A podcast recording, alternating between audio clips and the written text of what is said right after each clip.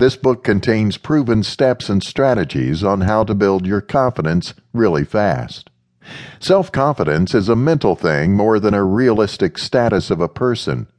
The head makes up a lot of imaginary things that dampen spirit and lower the self esteem, making them appear so real even if they do not really exist. It can disable your natural abilities and skills, blur your sense of self worth, and rob you of the courage you need to face life's enormous challenges. The battle begins in your head, and it should end there as well. This book helps you understand the problem you are facing before giving you solutions, because remedies that do not solve the real problem just worsen the condition.